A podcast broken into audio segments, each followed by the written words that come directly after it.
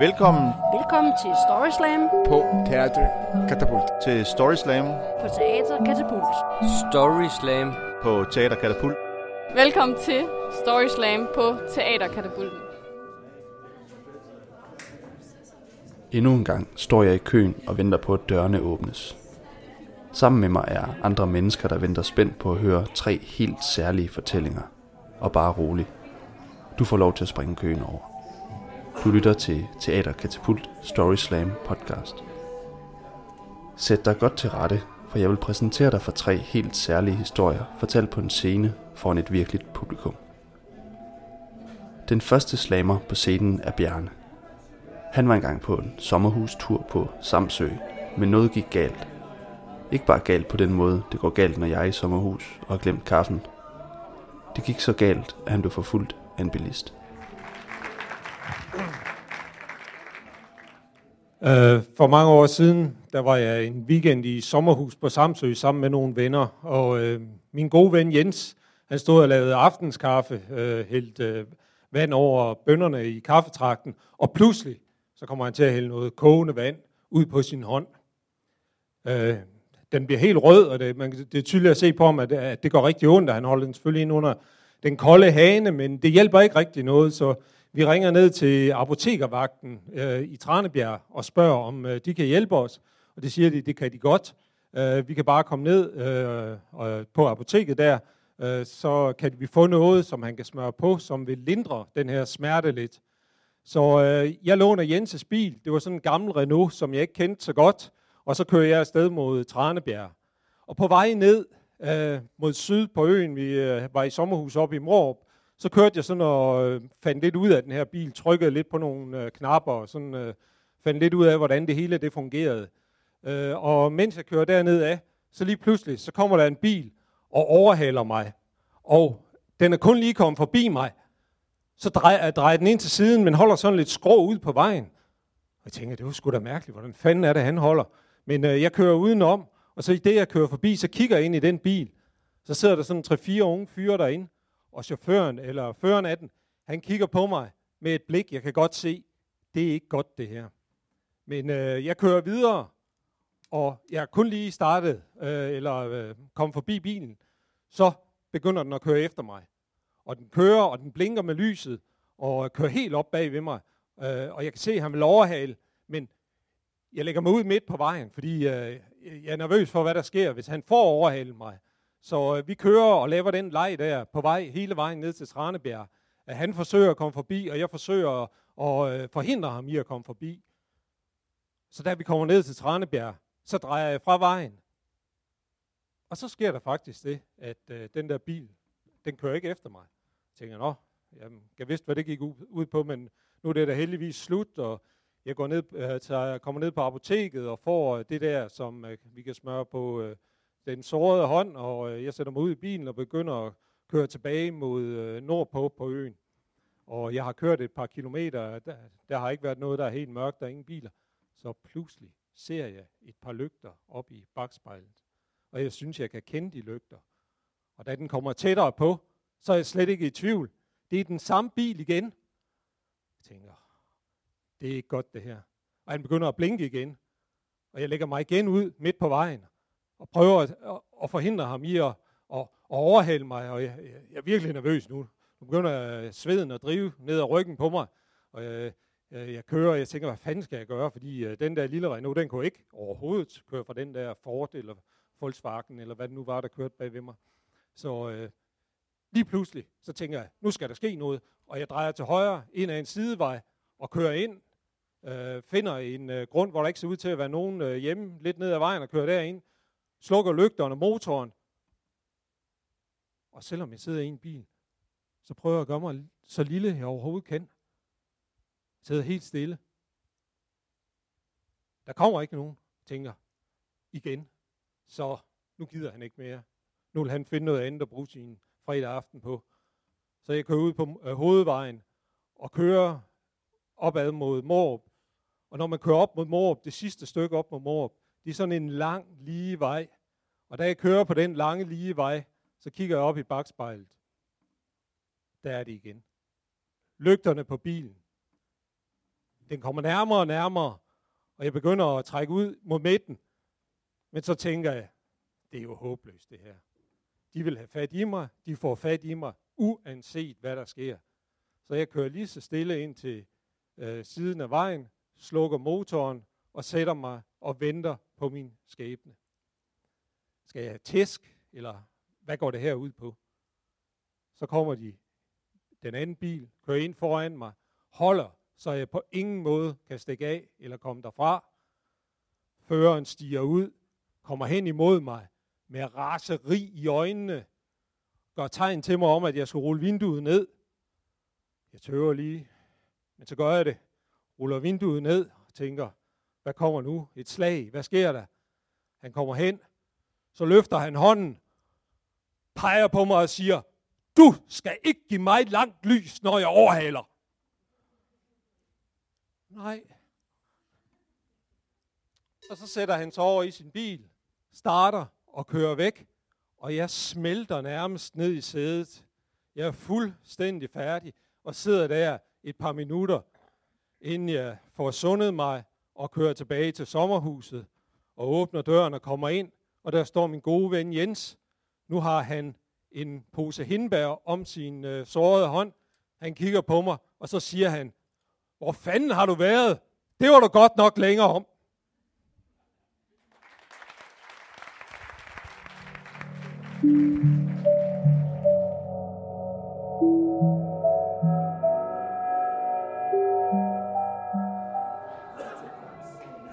Da jeg havde sidste skoledag i 9. klasse, kastede jeg med karameller iført en fjollet udklædning.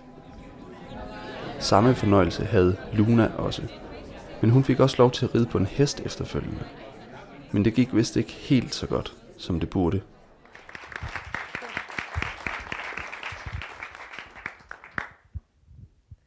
Jamen, jeg vil gerne fortælle om min sidste skoledag i 9. klasse. For øh, hele min folkeskoletid, der havde jeg glædet mig til denne ene dag. Sidste skoledag. Den dag det endelig skulle blive min tur til at kaste med karameller til alle de yngre klasser. Og endelig kom dagen. Vi skulle være udklædte, så jeg havde kreeret et kostyme, så jeg forestillede en flaske ketchup Bouvet. Hvorfor, det ved jeg ikke. Det var det, jeg ville være dengang. Øhm, en rød dragt, hvor der stod Bouvet ketchup her, og jeg havde en hvid hætte på hovedet, og så havde jeg syet en taske formet som en tomat, hvor jeg kunne have alle mine karameller, og en breezer, som jeg skulle drikke senere øh, nede i parken sammen med de andre. Så øh, i det kostyme møder jeg så med mine andre klassekammerater, som er lige så fint udklædte, og der bliver i den grad kastet med karameller. Det er virkelig sjovt. Og da den sidste karamel så er kastet, ja, så kommer min klasselærer og siger, at hun har planlagt en aktivitet. Vi skal ud og ride. Okay, tænker jeg. Øh, det skal lige siges, jeg er ikke nogen hestepige. Det har jeg aldrig været. Faktisk så er jeg en lille smule bange for de her kæmpe store, synes jeg, dyr. Øhm, men da vi hører, at det skal være på en rideskole, tænker jeg, ah, det går nok. Der er styr på det, så øh, vi tager ud til rideskolen. Og her blev vi mødt af en meget ung ridelærer, men jeg tænker, okay, hun har helt sikkert styr på situationen. Vi trækker hestene ud af stallen og ud på marken og får besked på at vælge sådan en hest. Så jeg går rundt blandt de her heste og prøver at finde den, der ser mest fredelig og rolig ud, og finder den her brune hest med sort manke, der står og græsser. Og rideland siger, at vi skal kravle op på hesten. Så jeg trækker op i min røde ketchupdragt. Det er lidt svært, men jeg får mig kravlet op på hesten. Og så, uden videre instruktion, så siger Rideland, at vi skal begynde at ride. Og jeg kigger ned af heste. Jeg har kun siddet på en hest en gang før i Tivoli. Og, øh, hvordan starter man sådan en dyr? Så øh, spørger jeg ham, der sidder ved siden af på en hest, ja, hvordan starter man den her? Han siger, bare så giv den en lille spark, så skal den nok gå i gang. Sådan, okay, så giver den spark ind i siden, og ja, hesten stopper med at græsse og begynder at gå sammen med de andre. Og jeg troede bare, at vi skulle ride rundt på den her mark, der hørte til rideskolen. Men nej, Rideland havde fundet på, at vi skulle ride hen til en nærliggende skov og ride rundt derinde. Okay, tænkte dig, hun har styr på situationen, det skal nok gå, det er vældig hyggeligt det her. Øhm, så vi rider hen mod skoven, og vi rider ind i skoven, og ja, da vi har reddet rundt der en stykke tid, så falder lidt til ro, fordi ej, det er da også lidt hyggeligt at sidde her på ryggen af en hest og høre fuglene synge og dufte skoven og snakke med sine klassekammerater og tænke på den breezer, jeg skal have senere. Ja, vi rider længe rundt herinde i skoven. Vi kommer længere og længere ind i skoven. Vi kommer så langt ind i skoven, at ridelæreren har lidt svært ved at finde ud af skoven igen. Øhm, så da vi endelig kommer ud af skoven, er vi nu kommet ud til en landevej. Men ridelæreren siger, ha, ingen problem. Der kommer aldrig nogen kørende her. Vi kan sagtens ride med den her vej op til øh, rideskolen. Den ligger faktisk kun lige deroppe. Så vi rider ud af skoven. Men vi er kun lige kommet ud af skoven, da lyden af en stor, fed lastbil høres. Og ganske rigtigt, en stor, fed lastbil er nu på vej mod os på denne her landevej. Ridelæreren skynder sig at råbe tilbage til dem, der allerede er inde i skoven, og stadig inde i skoven, at de skal blive inde i skoven, de skal ikke komme herud, for der er en lastbil på vej. Øh, men vi er altså nogen, der allerede er kommet ud på vejen. Og ridelæreren prøver at give tegn til lastbilen, han skal stoppe, han skal blive deroppe, fordi vi er mange på hest, men det forstår han åbenbart ikke. Han kommer bare tættere og tættere på. Jeg sidder på min hest, stiv af skræk. Jeg aner ikke, hvad jeg skal gøre, og hvordan jeg skal takle den her hest, som også bliver mere og mere bange, og tripper frem og tilbage, og jeg rører mig overhovedet ikke, og kigger på den her lastbil, der kommer tættere og tættere på. Min hest er nu i et dilemma. Skal den vælge flugtvej 1, over stødhegnet og ud på marken til højre, eller flugtvej 2, ud foran lastbil og ud på marken til venstre? Min hest vælger flugtvej 2. Da lastbilen er rimelig tæt på os, vælger den at springe direkte ud for en lastbil. Vi når lige at undvige, og så hopper den videre ud på marken, og jeg klamrer mig til hesten, og ja, vi bliver heldigvis ikke ramt, men hopper rundt på den her mark.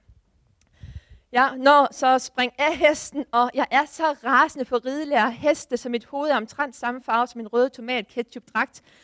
Men for hesten trukket tilbage sammen med de andre, og ja, da alle hesten er kommet tilbage i stallen, og vi mødes nede i parken senere på dagen og får drukket breezers, ja, så steg mit humør igen.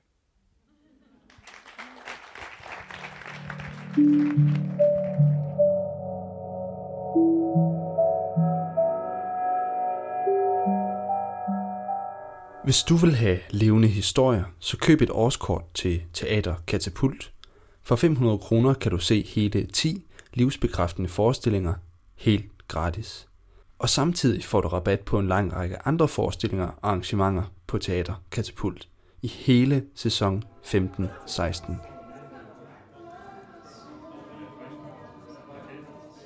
Vores sidste slammer er Lasse, som i øvrigt vandt denne omgang Story Slam. Det betyder, at han er videre til det store Grand Slam, hvor der konkurreres om en rejse for to til Island, sponsoreret af Kultur Retur. Lasse har været en tur i det nordlige Vietnam, og det lyder jo som en rigtig dejlig tur. Men der er noget lodden, der kravler under hans dyne. Nej, for øh, 10 år siden, så var jeg i Vietnam med min kone, min kæreste og øh, vores to børn. Vi var i øh, Nordvietnam, op, øh, der, øh, og, og det var sommer, der var 40 grader varmt. Vi, var, øh, vi skulle se øh, Halong Bay, som er sådan meget berømt, meget smukt sted, hvor, hvor der er klipper og blåt vand og, og, og, og, og træskibe, man kan sejle på, og, og det hele er som på postkortene. Fuldstændig som det skal være. Og øh, vi sidder deroppe, øh, der, der er noget under vandet, og så er der en stueetage, altså første sal, og, og vi kan se solen gå ned, og, og det hele er, som det skal være. Men så kommer vi ned, min kone og min datter har fået et, et sådan en halvandenmands seng ind i et rum, en, en kahyt. Øh, vietnamesiske seng, de er, sådan lidt, de er lidt små. Øh, og heldigvis har mig og, og Sønne, vi har fået øh, en anden kahyt, hvor vi har hver vores lille briks at ligge på. Øh, ret hurtigt så falder Sønne i seng, og, og jeg ligger lidt der og nyder det, og kan, kan høre bølger, når det hele er, som det skal være. Så er det, jeg også kan høre den der kras, kras, kras, kras, kras. Jeg kan høre noget, der løber op af, af, af, på indersiden af, af væggen. Og, øh, og jeg laver lige den der, den der bang, og så er der helt stille igen. Og så kras, kras, kras, kras. Og jeg kan godt høre, det, det er ikke... Øh, det er ikke små danske landmus, der, der er deromme på den anden side. Det er, det er noget større. Så, øh, men jeg får lavet sådan en, øh, sådan en øh, kras, kras, kras, og så bang, og så kan jeg sove lidt. Og så, så kras, kras, kras, bang. Øh, men, men, men den fede søvn er det ikke.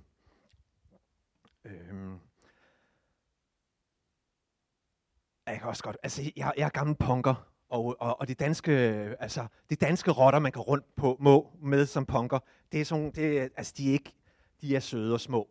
Jeg har bare den der idé om, hvordan en vietnamesisk skibsrotte er. Den, den er altså, og lang hale. Jeg er sikker på, de er ikke, det er ikke de flotteste.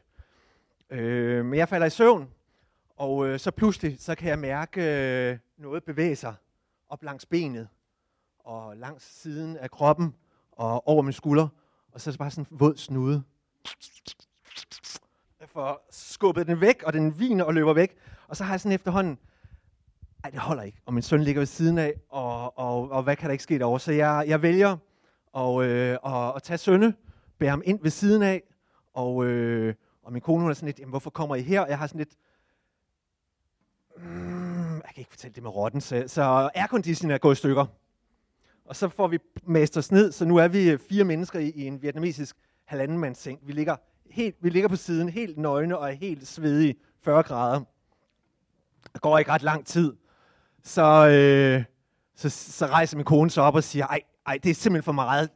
Det er ligegyldigt med det der aircondition. Jeg går ind på jeres værelse. Ah, skatter, jeg synes, du skal blive her. Ej, om der er rotter derinde. Nå, men så bliver jeg.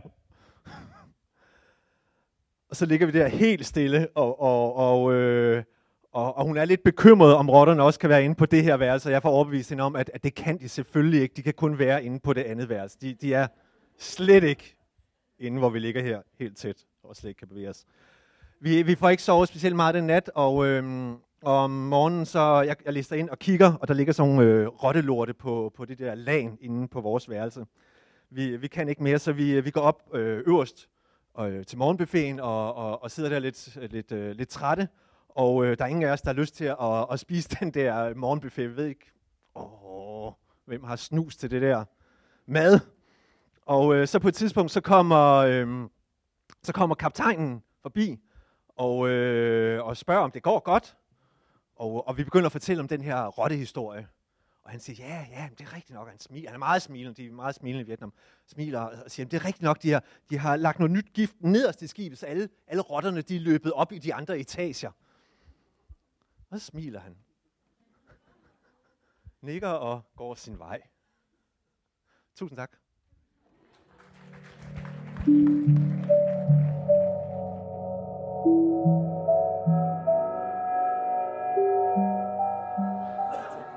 Det var alt for denne gang. Der kan selvfølgelig findes tidligere episoder af Katapult Story Slam på iTunes eller via din foretrukne podcast-app.